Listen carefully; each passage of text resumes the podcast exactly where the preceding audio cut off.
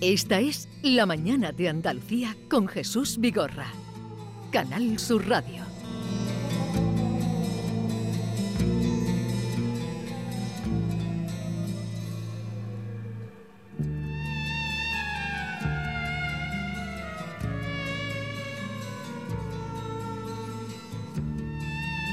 Y los jueves, ya saben ustedes que es el tiempo que dedicamos a escuchar y aprender con Javier Pérez Campos de misterios de aquí, de Andalucía, de allá, del mundo.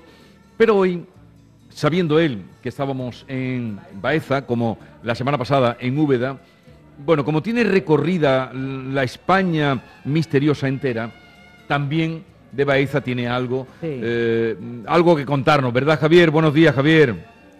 Hola, ¿qué hay? Buenos días, compañeros, ¿cómo estáis? Te diría que encantados.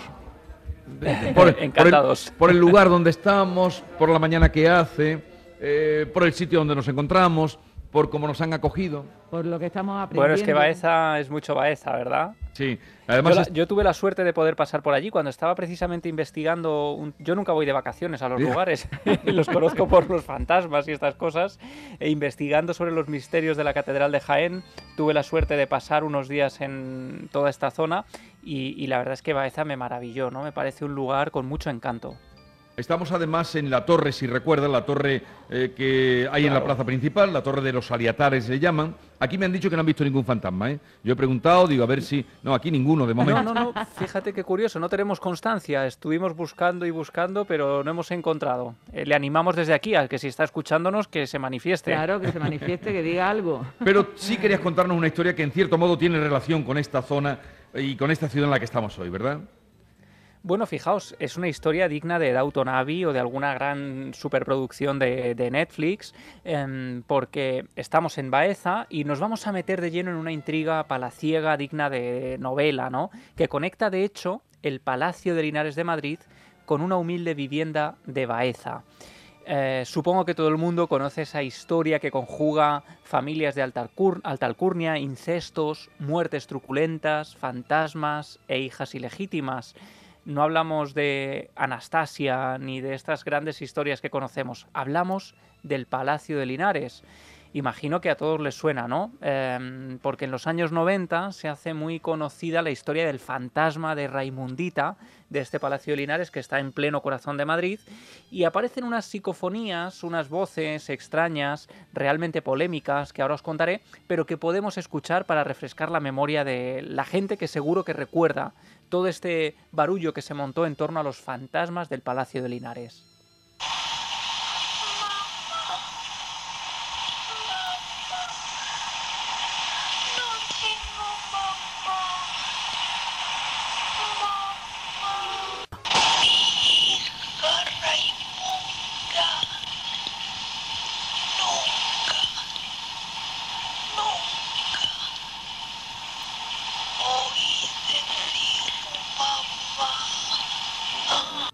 Ver, contextualízanos, Javier. Bueno, son voces sospechosamente claras eh, que se captaron aparentemente en el interior del Palacio de Linares y que dicen algo así como mamá, mamá, no tengo mamá.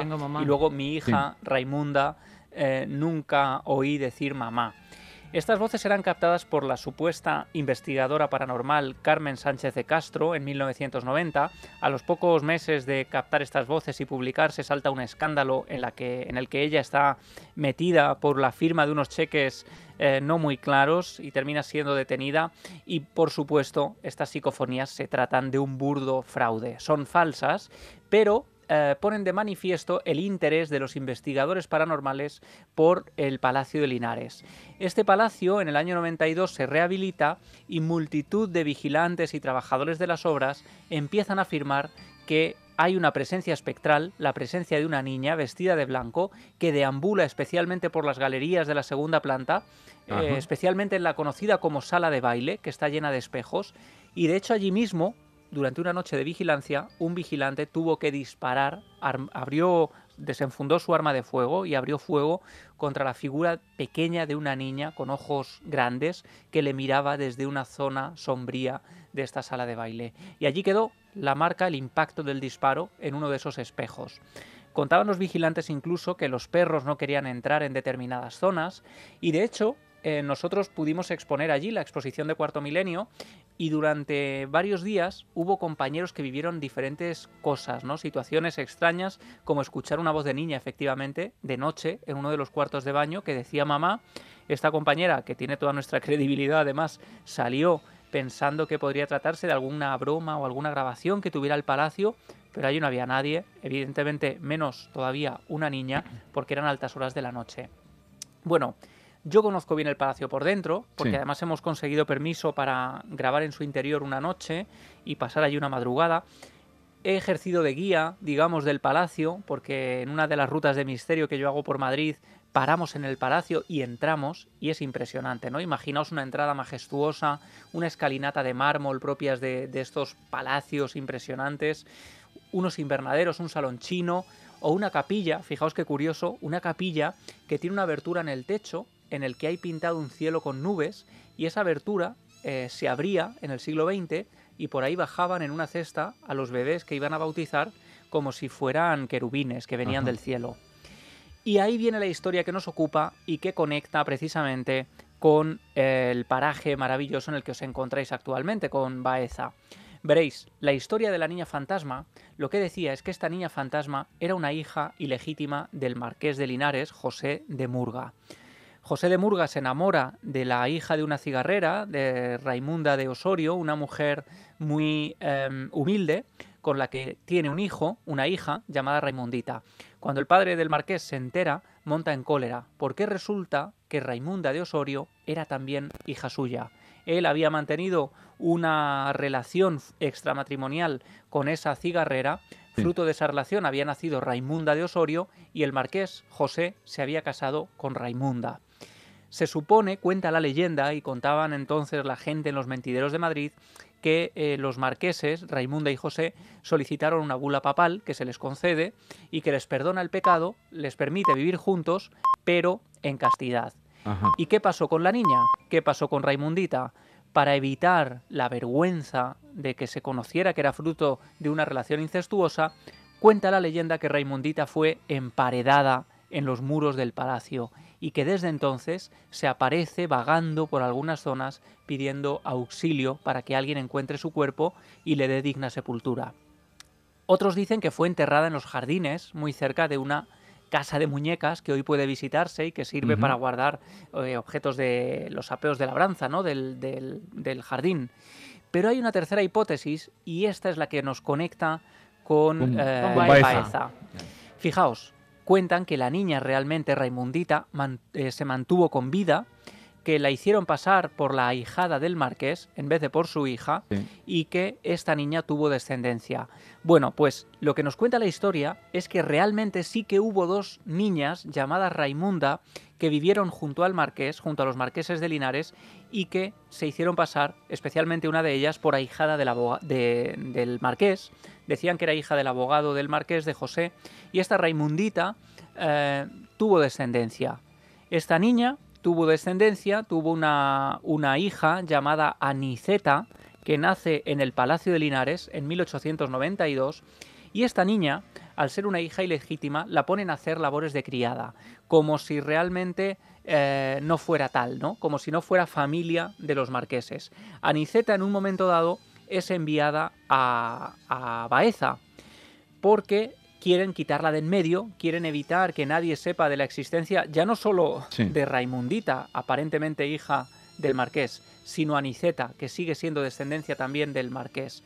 Bueno, para evitar problemas la envían a Linares, de ahí llega a Baeza y en la iglesia del Salvador el párroco redacta unos documentos, cuenta la leyenda, que decían que la niña había sido abandonada en la puerta de la iglesia que nadie sabe quiénes fueron sus padres y que a los ocho meses había muerto.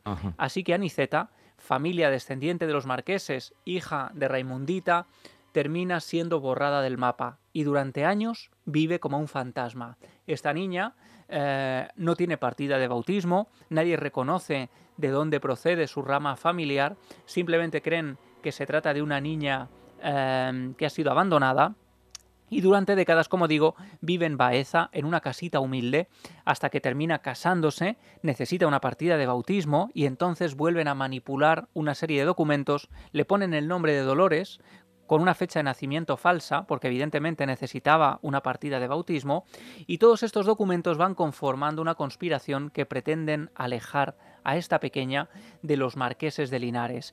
¿Qué sucede? Que ahora los descendientes de Aniceta, de Raimundita y de toda esa rama, digamos, no legítima de los marqueses que vivieron eh, en, estas, en esta población, en Baeza, eh, han intentado investigar. Dolores Martínez es la familiar que actualmente está buscando todos los documentos, intentando armar la trama que les ocultó y que les alejó de todo esto. Ella dice que no tiene interés alguno en, em, digamos, en contar con la herencia ¿no? de, sus, de esos marqueses de Linares, pero ella declaraba hace un tiempo a ABC que los fantasmas existen porque no descansan. Decía ella, la niña fantasma podría ser mi abuela, ¿no? Una abuela que murió siendo eh, parte de una familia mm, prácticamente ¿no? de ese marquesado a la que intentaron esconder y que quizá precisamente por eso siga apareciéndose por ese palacio en el que nació, que de alguna manera le pertenece y del que fue alejada. Lo que quiere saber es la... es la verdad de esa conspiración, ¿no? Claro, es una historia en la que además es muy difícil comprobar, porque lo que nos transmite además eh, Dolores Martínez es que hay una serie de documentos falsificados. Si todo eso está falsificado, va a ser muy complicado demostrar que esos documentos se quemaron o se hicieron desaparecer, ¿no? Y que de alguna manera, pues toda esa rama nos conecta. Pero es interesante esta historia, no solo por su conexión con Baeza, sino porque además em, sigue la estirpe Mm, fantasma, podríamos decir, de un árbol genealógico que aparentemente nunca existió. Muchos años se contaba la historia de Raimundita como si fuera una leyenda, pero ahora hay algunas personas que están intentando documentar la existencia no solo del supuesto fantasma de Raimunda, sino de toda su descendencia. Pues ya veremos en qué para, porque eh, seguro que Javier Pérez Campos no perderá de vista esa historia. Continuará continuará. Javier, gracias por haberte acercado también al ambiente en el que estamos, al lugar. Y la semana que viene nos encontramos. Ya eh, en el estudio, porque llevamos dos semanas, dos jueves, haciendo este recorrido también tras los fantasmas. Un abrazo, Javier. Os mando un abrazo grande y a ver si podemos enviar a Yolanda algún día a algún lugar con fantasma ah, ¿eh? y dejarla allí en una isla. Sí, ella está dispuesta. No, dejarla allí no, yo voy, pero después regreso. Adiós, Javier. Un saludo. un abrazo grande, amigos.